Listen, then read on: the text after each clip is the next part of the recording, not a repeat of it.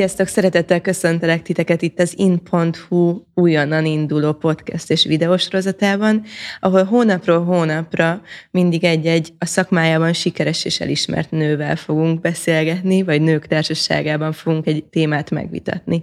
A mostani első adásunk két vendége, Almási Kitti pszichológus és Kovács Adéla Radnóti Színház igazgatója. Sziasztok! Szia! És a témánk pedig az újrakezdés lesz közösen voltunk mindannyian ebben az időszakban, de még mielőtt rátérnénk az újrakezdésre, beszéljünk arról az időszakról, amiben beleragadtunk. Én soha nem fogom elfelejteni a csendet. Nekem az volt a leg, hát a leg ijesztőbb talán, amikor így az utca is elcsendesült, pedig sütött a nap, tavasz volt, és megállt az élet. És ahogy gondolkodtam kettőtökben, az jutott eszem, hogy egészen más út az, ahogy ti megélhettétek szerintem, mert hogy addél sok szakma volt, mindannyiunkat érintett, de sok szakma volt, amit különösképp a színház az egyik ilyen volt.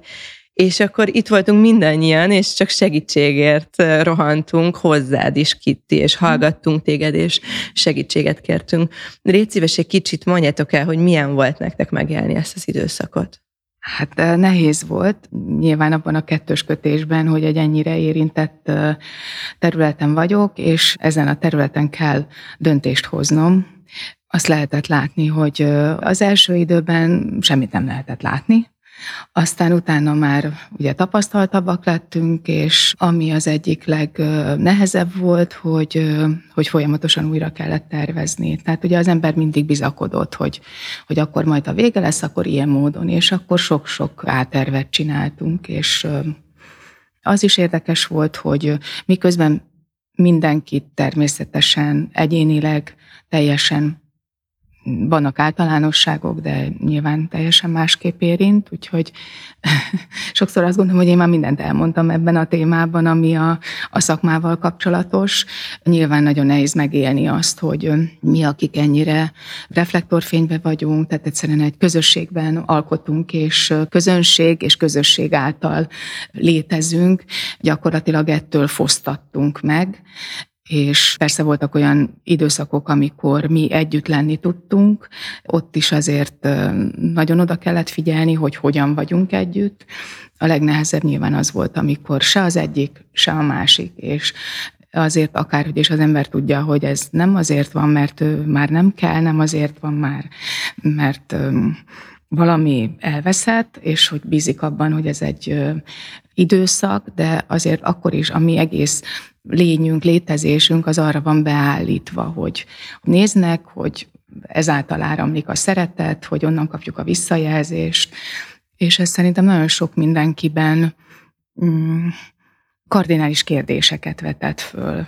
Tehát nagyon sok a pálya elhagyó, és nem csak amiatt, mert adott esetben egzisztenciálisan kerültek olyan helyzetbe emberek, főleg függetlenek, akik nincsenek színházi szerződésben, és nincsen állandó fizetésük, hogy gyakorlatilag el kellett kezdeniük máshol munkát keresni, nyilván abban elhelyezték magukat valahogy, úgyhogy, úgyhogy ez nem könnyű, de nyilván másnak sem, és akkor ott van az a kérdés, hogy egyébként pedig ki, hogy lett összezárva a családjával, vagy éppen hogyan lett elszakítva a családjától. Ez meg gyakorlatilag nem más, mint, mint más civil embereknél, és mindenkinek megvannak az egyéni történetei, nekem is. Hmm.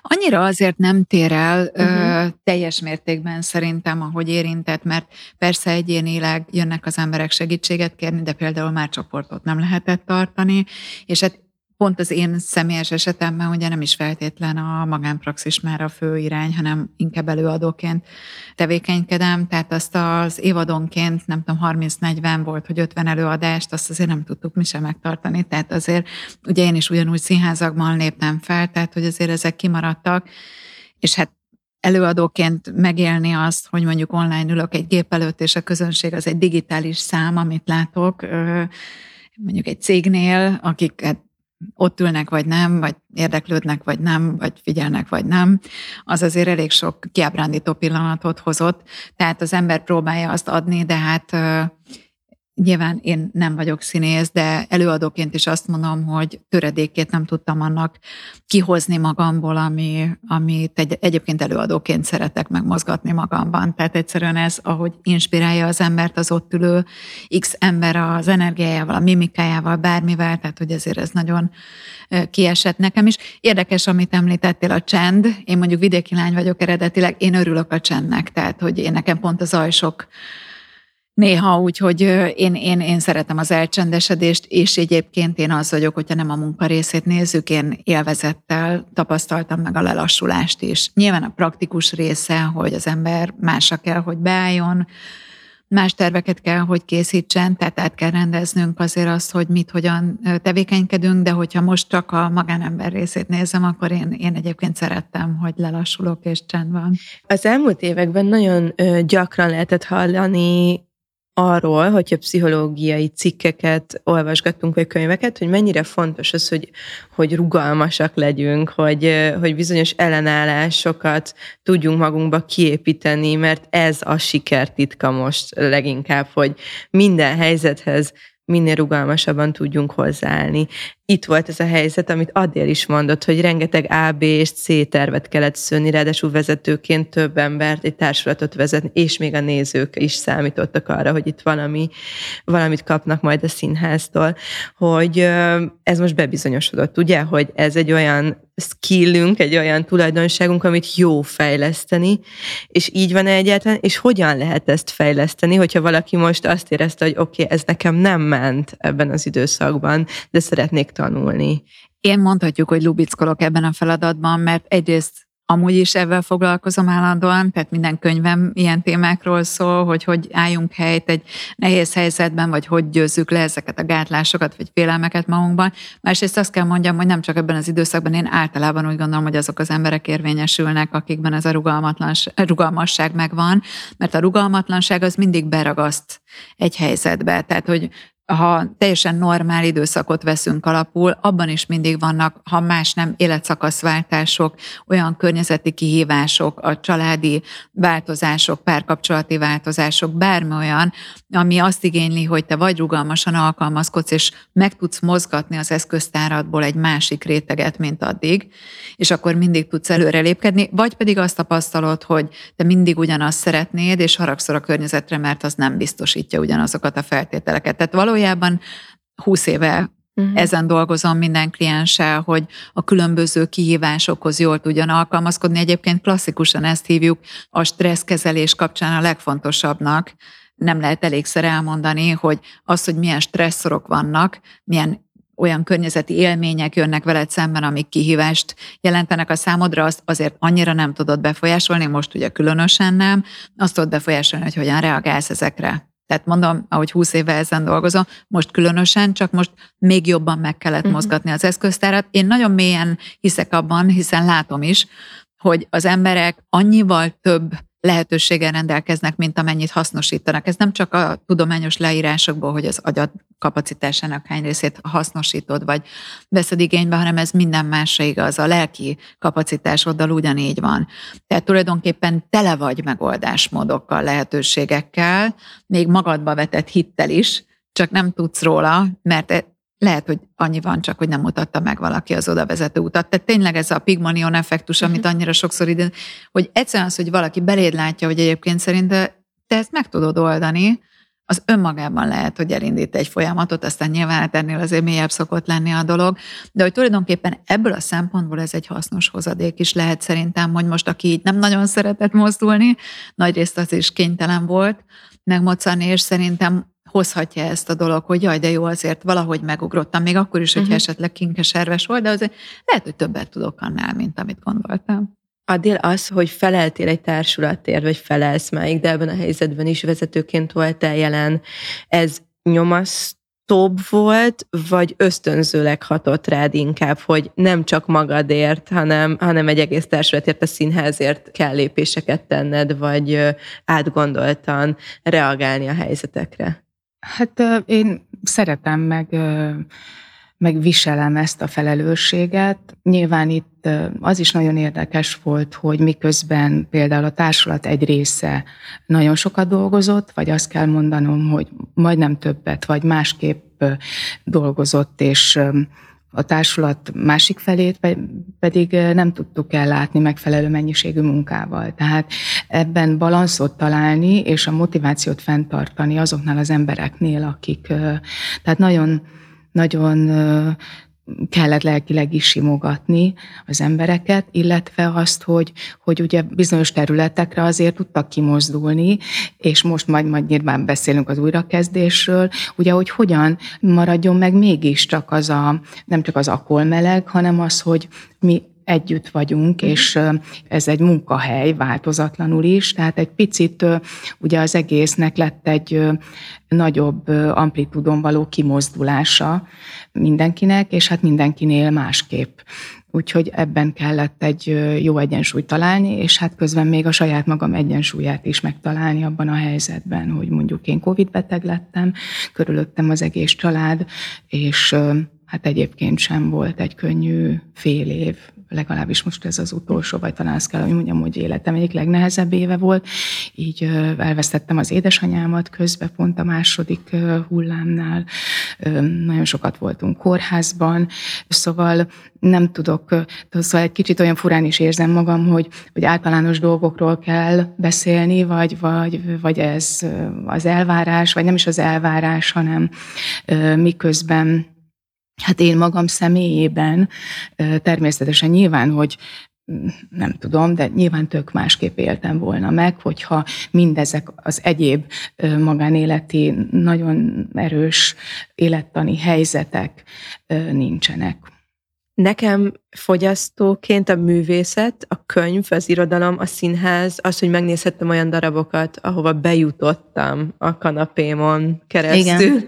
hogy nagyon sokat segített, rengeteget. Mindig is tudtam, de, de megerősített, hogy kellenek a művészetek. És ahogy most hallgattalak, nagyon kíváncsi vagyok, hogy mennyire lehet ehhez visszanyúlni az alkotói folyamatba, ehhez a nehéz fél évhez, amit azt mondtál, hogy a legnehezebb időszakod volt, és, és akkor térjünk rá az újrakezdésre, hogy onnan mit tudsz elővenni, és abból hogyan tudsz dolgozni majd most? Hát először is még mindig lábadozom én a magam részéről, és azt kell mondani, hogy jó, hogy túléltem. Természetesen érzem a nyomait magamon minden tekintetben de nagyon jó, hogy most szóba hoztad a stream műfaját, ami által egy új műfaj teremtődött, tehát ugye nagyon sokat vitatkoztak erről, hogy most az akkor színház vagy nem színház, és akkor ezt így nem lehet élvezni. Tehát én azt gondolom, hogy lehet, nyilván valaki nem szereti, és neki csak az a színház, ahol egymás aurájában van színész és közönség, de én úgy gondolom, hogy, hogy nagyon sok esetben nagyon-nagyon érvényes és jó dolgok születtek, és biztos, hogy ez a műfaj már velünk marad marad, tehát ez biztos, hogy az újrakezdés után is egy olyan lába lesz a közönséggel való kapcsolatnak, aminek nagyon sok pozitív hozadéka van. Például az, hogy eljutunk vidékre, például az, hogy eljutunk a határokon kívül, tehát az egész világba akár, és hogy művészileg is, tehát az alkotás szempontjából is egyszerűen megmozdította a művészeket, mert vannak olyan előadások, amik már így készülnek, túl azon, hogy persze nagyon nagy divat lett az utóbbi 5-6 vagy 10 évben a kamerázás, a vetítés a, a színházi előadásokon, de vannak olyan előadások, amik kifejezetten megcélozzák azt, hogy így is egy, tehát hogy ebben a, a dimenzióban is, tehát ne a kukucska színházi látványt adják, és, és nagyon azt, azt hiszem, hogy ez, ez, ez kinyitotta uh-huh. inkább a kreativitást, és ez, ez nagyon-nagyon jó dolog, tehát ez, erre tudunk támaszkodni, ez most, hogy fogalmunk nincs, hogy milyen lesz, vagy egy pici fogalmunk már van, hogy, hogy hogyan térnek vissza az emberek ebben az újrakezdésben, vagy éppen hogyan nem térnek vissza, hogy ez mindenféle szempontból például azért anyagilag sem elhanyagolható, hogy ezeket az előadásokat, amiket fölveszünk, azért tudjuk közvetíteni, és ez mondjuk egy kieső jegybevétel lehetőség is, annak pótlása itt, itt az újrakezdés előtt azért van egy lábadozás, hogy nekem az is meghatározó élmény volt a csend után, amikor szabadjára lettünk engedve és nem tudtam, hogy mit kell csinálni, hogy zavartak fél, az emberek, féltem, lehet-e puszit adni, közel mehetek-e, beülhetek egy színházba, vagy nem.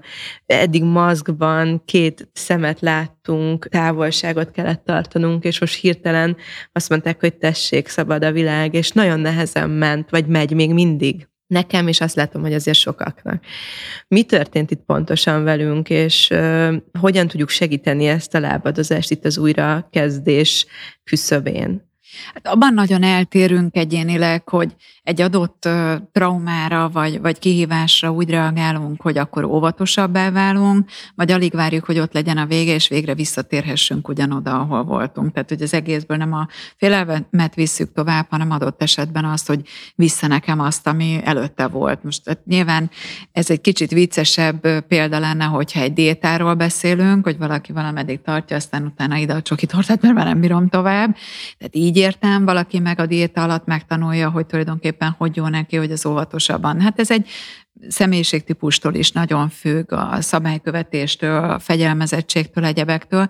Nyilván, hogyha valakinek nagyon rossz élményei voltak, tehát nagyon megviselte egészségileg, vagy tényleg családtagját veszítette, ha mondjuk pont ennek következtében, ott azért ez nem kérdés, hogy azért ott más érzelmek kapcsolódnak egy adott tevékenységhez. Egyébként a társadalom elég jelentős része, de ez nemzetközileg így van. Egy olyan társítást alakított ki magában, hogy az emberek közössége veszély.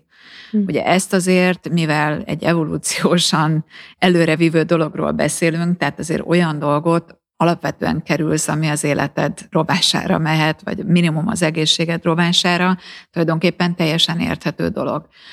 Ha valakinek van egy krónikus betegség, tehát hogy nyilván, hogyha van annak reális alapja is, akkor különösen, de hát nem kell ahhoz betegség, hogy tudjuk, hogy valaki félhet a betegségektől, és még nem is kell hipondernek hívni, de azért a szorongásos korképek közül több olyan is van, ami bizony egy adott veszélyt többszörösére fog nagyítani. Még egyszer mondom, ráadásul nem alaptalanul. Tehát, hogy itt nem arról beszélünk, hogy itt felfújunk egy lufit, hanem hogy ennek valódi következményei voltak.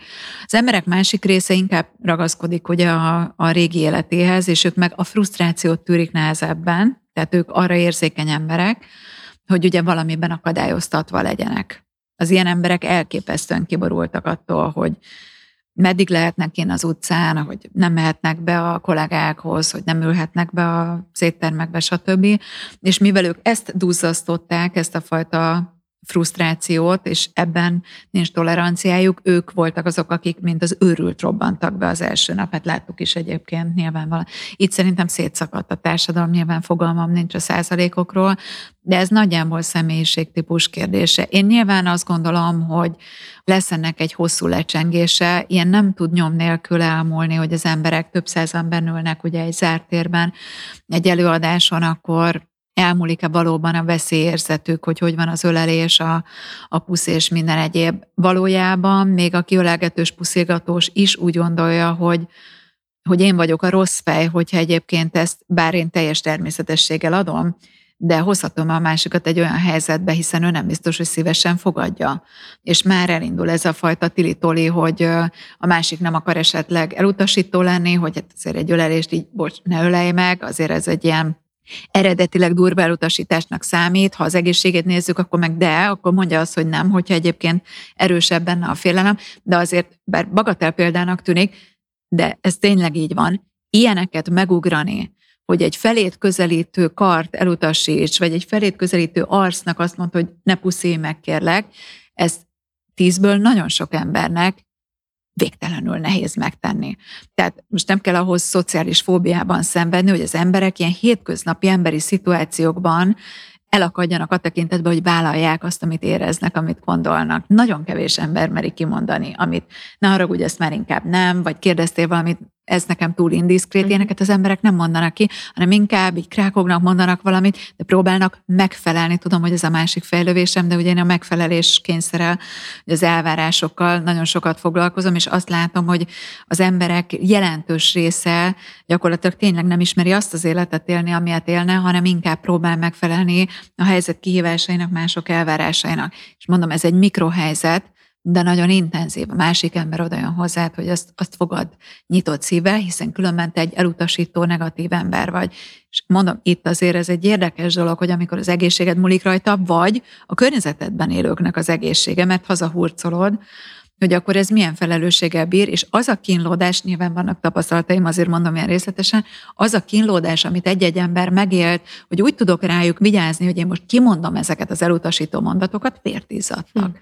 Szóval ez egy ilyen izgalmas dolog szerintem, hogy, hogy, hogy itt mind mentek keresztül az emberek, de, de mondom, nagyjából ezt a kettőt lehet nézni, hogy inkább egy ilyen félelemközpontú gondolkodás van, vagy a frusztrációs toleranciával, vagy a frusztrációs tűréssel van inkább dolga az illetőnek, ez dönti el, hogy visszarobban a térbe, vagy inkább azt mondja, hogy ő azért innentől óvatosan.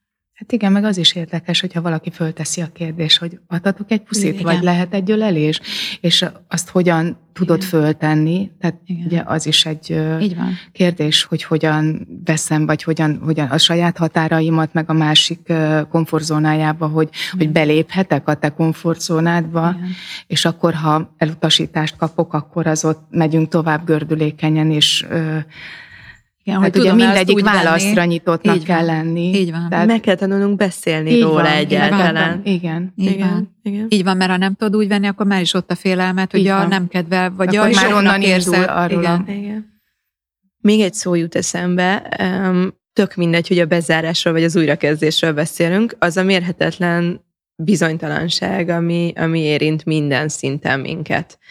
Ezt ti hogy tapasztaltátok, és mennyire tudjátok beépíteni valahogy az életetekbe az erre adott válaszokat, vagy mit lehet kezdeni ezzel a, a bizonytalansággal, és magánnyal igazából az egyedül hagyottsággal, hogy kihez lehet fordulni válaszokért? Most konkrétan a működésünkre gondolsz, Akár. hogy igen. Szakmailag és magánéletben is. Ö, hát szakmailag, bár azt gondoljuk, hogy tehát az az egy spontán, spontaneitás van a színházban, hogy ami itt és most, vagy este történik, az egyszer és megismételhetetlen, de egyébként a színház az egy nagyon erő, előre tervezett uh-huh. műfaj, és éppen ezért minket végtelenül kimerít, és, és nagyon rossz helyzeteket teremt, hogyha nincsen határozott döntés arról, és hát intézményvezetőként pedig az, az kifejezetten rossz, hogyha rám van terhelve valami döntés. Például arról, hogy most kell-e védettségi igazolvány, viseljünk-e maszkot. Most ugye az utóbbi egy hétben is volt hideg-meleg ezügyben. Mi kérünk védettségi igazolványt, illetve hát első körben ugye akkor módosítottuk, hogy kérünk, és most azt gondolom, hogy hosszú távon ez a felelős és jó döntés, hogy ez maradjon is így és az nem jó, hogy gyakorlatilag hetek alatt váltakoznak a dolgok. Én őszintén szólva, én még a maszkviselés mellett is voksolok, mert azt gondolom, hogy egyszerűen megszoktuk. Tehát az egymás védelme az, az sokkal fontosabb, és, és jó lenne, hogyha, hogyha valahogy az a egyébként egyáltalán nem homogén embertömeg, aki beül egy színházba, ott valami, tehát hogy senki nem érezni rosszul magát attól, hogy most én nem viselek maszkot, ő visel, ő miért nem visel, tehát hogy ne legyen meg az a lehetőség, hogy az emberek véleményezzék a másikat.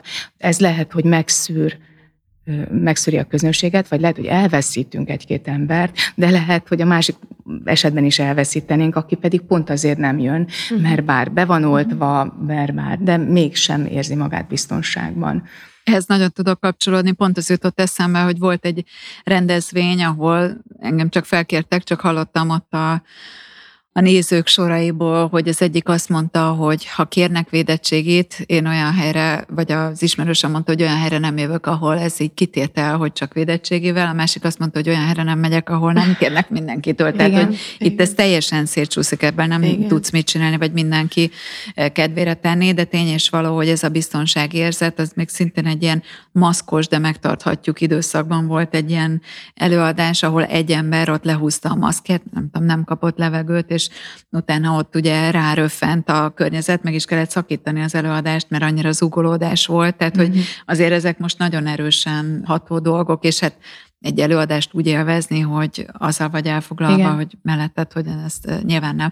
Egyébként így a, arra a részre válaszként, hogy mit tudunk kezdeni ugye egy olyan helyzettel, amiben ennyire elbizonytalanodunk, ugye ez egyébként megint ettől függetlenül is igaz szabály, hogy minden ilyen szorongáskeltő helyzetben az egyetlen dolog, ami segít, a kontrollnak a lehetőséget. Tehát valami olyat megtalálni, ami rajtad múlik. Tehát ezeket a dolgokat nem tudod befolyásolni, de tudsz hozni egy döntést. Tehát, hogy nyilván egy színházigazgató tud hozni egy döntést, hogy mondjuk akkor nálunk például csak védettségével, aztán viseli nyilván annak a következményét, hogy lesz, akinek nem tetszik, de hogy láttuk, az se tetszene, ha másikat választaná. Ez, ez egy döntés lehet. Tudok a felől mondjuk dönteni, vagy lépéseket tenni, hogy milyen életmódot élek. Tudok dönteni, hogy bemegyek el nagyobb közösségekbe. Tudok dönteni, hogy sportolok-e, tudok dönteni, hogy vitaminszedek-e. Nyilván ezek most a legáltalánosabb dolgok, de a maszkviseléstől a, akár az oltás beadásáig bármire vonatkozhat, és akkor még hol beszéltünk egyéb lelki ügyekről, hogy egyébként, ha a lelki immunrendszeredet erősíted, tehát hogyha például a gondolkodásmódodat próbálod olyan irányba terelni, ami téged segít, tehát itt most nyilván kognitív technikára gondolok, bármi olyan dolgot, ami téged erősíteni fog, ezeket megteszed-e? Ezzel nem kikerülöd, hanem azt tudod mondani, hogy mindent megteszek, amit én tudok a saját kereteimben belül. Nyilván, ha ennek ellenére kapok egy terhet, avval szembenézek, de mi az, amit én meg tudok tenni. Nagyon érdekes, hogyha valaki szorong egy ilyen helyzettől, ami elsodorta, mert nem tudja, hogy itt most merre, hogyan, de elkezd ilyen tevékenységeket, belefog valamibe, amiről úgy gondolja, hogy ez legalább valami olyan, amit magamért teszek, akkor az tényleg segít abban, hogy csökkentse a szorongást. Nyilván abban nem tud százszerzalékig segíteni, hogy elkerülj valami nagy nehézséget, de abban igen, hogy hogyan érzed magad.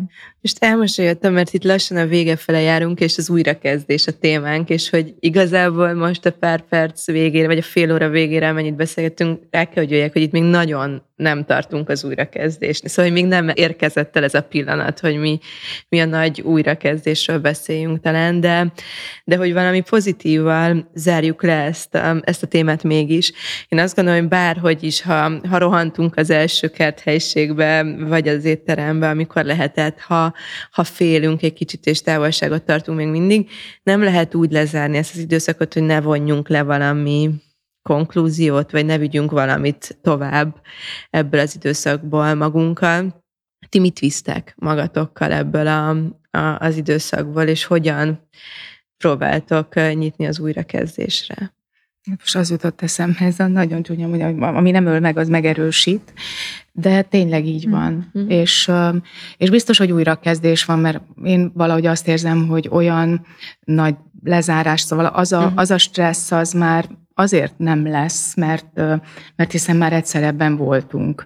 Tehát már egyszer ebbe a folyóba már beleléptünk, és talán a magunk számára is kigyúrtunk túlélési technikákat, és, és mindenki egy picivel nagyobb önismerettel rendelkezik már, ha mondjuk egy olyan, hogy, hogy ismét karanténba kell. Nem, nem tudhatjuk.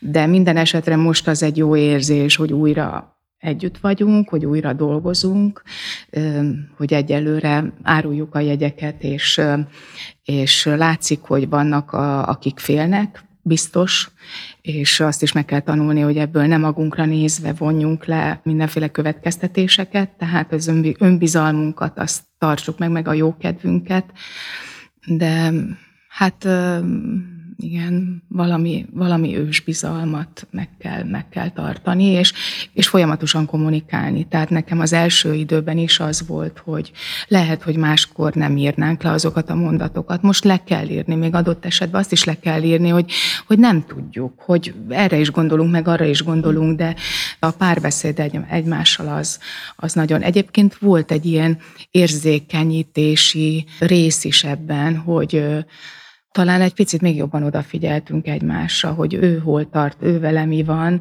és ennek, ennek is megvolt a haszna.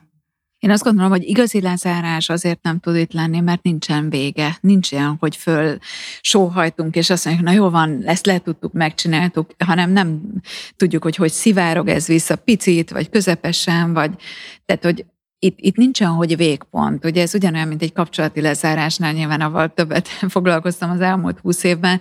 Ha nincs kimondva, hogy vége, akkor azt nem tudod teljesen lezárni, elengedni, nem tudod elgyászolni.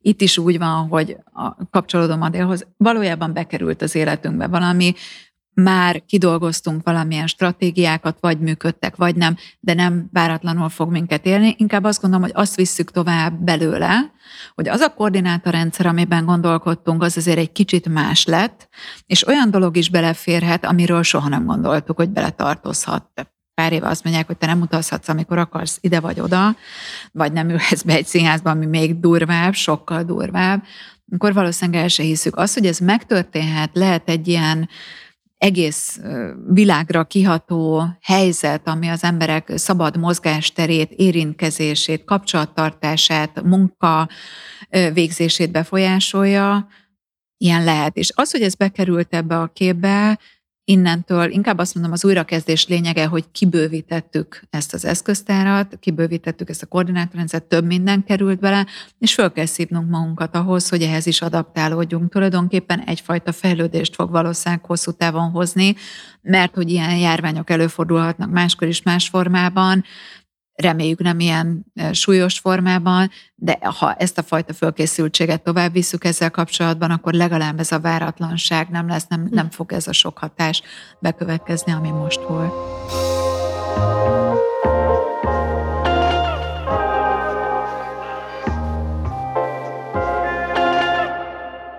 A beszélgetés második felében, vagy vége fele készültünk gyors kérdésekkel, ami a témától független, viszont abban reménykedünk, hogy titeket jobban megismerhetünk általuk.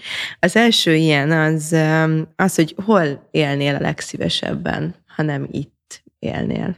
Én Amerikában, nekem nem kellett ezen gondolkodni, volt szerencsém néhány alkalommal ott időt tölteni, és, és nagyon sok mindent megszerettem.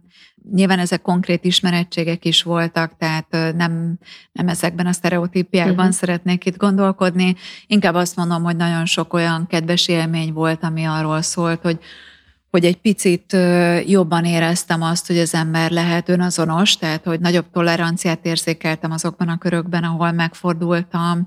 Kicsit jobban éreztem, hogy drukkolnak egymásnak az emberek, azért, tehát hogy az irítség, amit itt gyakran tapasztalok, ott is biztos, hogy ugyanúgy megvan, csak valahogy ott azt éreztem, hogy sokkal nyíltabban kifejezik az emberek egymás felé, hogyha hogyha drukkolnak. Tehát egyfajta tolerancia, egymás segítése, egy nyitottabb szemlélet, több lehetőség, tehát én, én energetikailag éreztem mindig úgy, hogy ott feltöltöm. Az, hogy tudnék-e külföldön élni egyébként tartósan, az, azt nem tudom mondani, de ez lenne az első gondolat. Igen, ehhez kapcsolódom én is, hogy azért nagyon nehéz válaszolni nekem erre, mert igazából nem nagyon tudom elképzelni, hogy máshol éljek. Inkább azt szomorít el, hogy mennyire nehéz lett itt az élet, és amiről akit ti is beszélt. Tehát nagyon sok minden szerintem borzasztóan rossz irányba megy. És ezt a mindennapok szintjén megélni, az nagyon nehéz. Nem jó, amikor az ember családjából kivándorolnak, nem jó, amikor, amikor tehát egyszerűen nem jó látni a csonka családokat, mert van, aki számára meg elképzelhető, hogy vagy azért, mert csak elege lett, mert pontosan az emberi kapcsolatokat nem tudja úgy megélni, vagy mert egzisztenciálisan rászorul. Én magam körül nagyon különböző történeteket látok, és Az is érdekes, hogy, hogy sikertörténetek is egyfelől, de nekem a szívem összeszorul. Mert én azt látom, hogy ő nem ide fog férhez menni, nem itt lesz családja. Úgyhogy nem is nagyon szeretek ezen gondolkodni. Egyébként biztos nem voltam még Dániába, biztos elmennék, nem azért, mert az most olyan cool, hogy, hogy a Dán életérzés, de, de igen, valahogy az ember vágyna egy, egy sokkal toleránsabb, sokkal nyugodtabb, emberközpontúbb életre, ahol más a közbeszéd, felnőttként kezelik egymást az emberek, felelősségteljesebben vannak maguk és egy, egymás iránt és ahol mondjuk egy szebb jövőt látnék a saját gyerekemnek, akiért nyilván aggódom, mint mindenki, mindenki más is a sajátjáért. Illetve hát nem csak a sajátunkért. Van olyan tehetség, amire nagyon vágytok? hát én szeretnék ö, zenélni legalább egy hangszeren. Melyik lenne ez a hangszer? Én hegedültem, ö, és hát természetesen mindig zongorázni szerettem volna. Én azt gondolom, hogy teljesen mindegy. Uh-huh. Teljesen mindegy, mert, mert az, hogy, hogy, hogy zenekarba játszhassak, Hát vagy pedig nagyon-nagyon szeretnék nagyon jól énekelni, uh-huh. vagy táncolni. Tehát tulajdonképpen minden társművészet, mint ahogy nagyon szeretek koncertre járni, és nagyon szeretek balett, illetve kortárs táncot nézni, végtelenül feltölt, és csodálatos dolgok születnek sok tekintetben a kortárs táncéletben. Az azt kell, hogy mondjam, hogy előttünk jár, hát arról nem is beszélve, hogy, hogy a világban mik vannak. Hát megvan a közös pont, mert én is hegedültem egyébként, Igen. de én énekelni. Én Aha. nagyon vágynék rá, hogy, hogy szépen énekeljek. Az, hát nyilván az ember azért ezt így magányosan az autóban szokta Hát én nem csak magányosan az autóban, de hát azért tudom, hogy hol a, hol a helyem, és hol vannak a határaim, és hát amikor valakiből ö, csodálatos hang jön ki, és, és az, az rettentő sokat ad. Szóval az a, a szavak azok Igen. nem tudnak oda behatolni, vagy nem úgy, mm. mint ahogy a zene. Melyik az a tulajdonság, amit a legjobban szerettek a nőkben? Én a szolidaritást. Én, én nagyon-nagyon sokra tartom a saját nememet, bocsánat, a, itt és, és a hallgatóságban lévő férfiakat. Ugyanakkor azt gondolom, hogy, hogy együtt vagyunk egészek, de én rettentő büszke vagyok, amikor azt tapasztalom, hogy, hogy és, és és el is utasítom, természetesen mindennek vannak szélsőségei, de, de amikor azt mondják, hogy mert, mert olyan nő, meg hogy a nők így működnek, szóval nem. Szerintem a nők, nők a megtartó erő a világban. Én a női finomságot szeretem, amit most inkább ilyen érzelmi intelligencia értelemben használok, Mondjuk ez is egy ilyen régről hozott dolgunk nekünk nőknek, hogy jobban figyelünk az ilyen emberi kapcsolatokra vonatkozó rezdülésekre, de én ezt nagyon szeretem, ahogy a nők így, így erre kifinomodnak, és ebben jól tudnak kapcsolódni, ez nekem is nagyon fontos, és olyan jó így, amikor nő, női csoportokat tartok, akkor hihetetlen mélységei vannak ennek, ahogy egymásra tudnak. Egyébként a szolidaritással kapcsolatos tényleg nők így egymás között, az valami hihetetlen, ahogy figyelni tudnak egymásra, egymást támogatni, erősíteni, de mondom, nekem az mindig lenyűgöző, ha valaki jól tud figyelni a másikra, érzi, hogy meddig igen, honnantól uh-huh. nem, hogy mivel ad, mivel elvet. Tehát, hogy ez szerintem egy fantasztikus képesség. Nem mondom, hogy nincs olyan férfi, aki ezt ugyanígy jól tudja, csak a nőknél ezt gyakrabban tapasztalom. Egyébként pont a pandémia alatt rengeteg online ilyen találkozás uh-huh. volt, és volt egy-kettő közötte, ami kifejezetten szívszorítóan gyönyörű gyönyörű beszélgetések voltak, és, és az is nagyon jó, hogy a mentoring rendszer például ennyire erősödik, és nagyon sok ilyen szövetség van emberek között, és én magam is nagyon sokat köszönhetek egy-két nőtársamnak ez ügyben, és ez szerintem nagyon-nagyon jó, nagyon fontos. Mi a legnagyobb félelmet de magunkkal vagy környezetünkkel kapcsolatban Bármilyen minden. félelem lehet. Hát szerintem onnantól, hogy az ember anya, vagy hát nekem az így eldölt, tehát hogy nem, nem a magamé, hanem velük kapcsolatban. Tehát a legnagyobb félelmem, hogy ők valahogy nem találják meg azt az utat, ahogy szeretnének élni, hogy most ez egy párkapcsolati nem megtalálás, vagy, vagy tényleg a hivatásukat, vagy életmódjukat tekintve, vagy, vagy anyagilag, vagy nem. Tehát a, így így az anyasággal összefüggésben a legnagyobb félelmem, hogy ne lehessek ott mellettük, amikor én őket támogatni szeretném, vigasztalni, erősíteni, tehát hogy ott legyek, mint egy ilyen kájha, akihez visszatérnek. Tehát én, a, amióta ők megszülettek, így azt hiszem, hogy azért szeretnék sokáig élni, hogy nekik nagyon sokáig mm-hmm. ott legyek. Egyébként mindig e, erre szoktam gondolni, amikor mm. így magamban elmélyedek. Tehát ez, ez a legnagyobb félelmem, hogy nem tudok annyi ideig mellettük lenni, ameddig szeretnék. Tehát, hogy száz évig. Igen, hát az embernek a, a gyerekéért, a családjáért, de hát természetesen a gyerekért való aggódás és az a félelem, hogy hát, hogy őt bármi olyan éri, ami az, az, az nagyon nehéz, tehát ezt nem is lehet túlélni tulajdonképpen. Napi szinten ezt csak úgy lehet túlélni, hogyha, hogyha tényleg hiszel a gondviselésben, és hiszel abban, hogy, hogy ez az ő útja, és igazából nincs miért félned, mert úgy sincs rá hatásod. Tehát nagyon-nagyon mély szinten, vagy abban, abban nincsen. A kicsi dolgokért meg nem, tehát azokat meg csinálni kell, tehát azoktól nem kell félni, azokat csinálni kell, és akkor azok így, így begyűrűznek. Tehát igen, hát a, nyilván a feleslegessé válás. Nekem nagyon sok félelmem van, úgyhogy most nem tudom, hogy melyikhez nyúljak. Hát a, a, a szeretet nélküliség. Tehát azt hiszem az, hogy és furcsa módon nem is az, hogy, hogy én engem szeressenek, az persze nagyon fontos, tehát az ember annak nagyon kiszolgáltatott, de tulajdonképpen, hogy legyen legyen, akit én szerethetek. Mm. És el is fogadja. Szóval az szerintem nagyon fontos, mert akkor az már, az már önmagában, az, az, az már önmagában visszahat. Mm.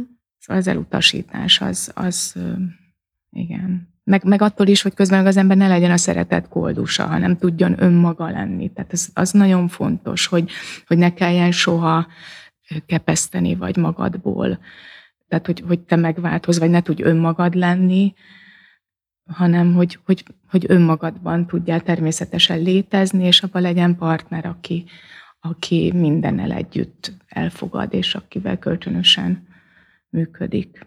Melyik az a könyv, ami a legnagyobb hatással volt rátok? Hát, nekem, nekem egy nagyon sorsfordító könyv a a Sors, mint esély című könyv, ez egy mm, ilyen spirituális könyv, de tényleg azt gondolom, hogy, hogy az mindenképpen egy, tehát most persze ki lehetne ragadni nagyon sok szép irodalmi művet, de végül is és a, a Szilvának az agykontrollja uh-huh. ugyanígy. És olyan érdekes, hogy ezeket a könyveket nekem senki nem ajánlotta, persze mindig foglalkoztatott a pszichológia, vagy hogy mondjam én így mindig tizenéves koromtól fogva dolgoztam magamon, vagy ilyen fontos volt számomra, hogy analizáljam a világot, meg magamat benne. Nyilván azért, mert nem voltam elég komfortos, tehát valószínűleg azért.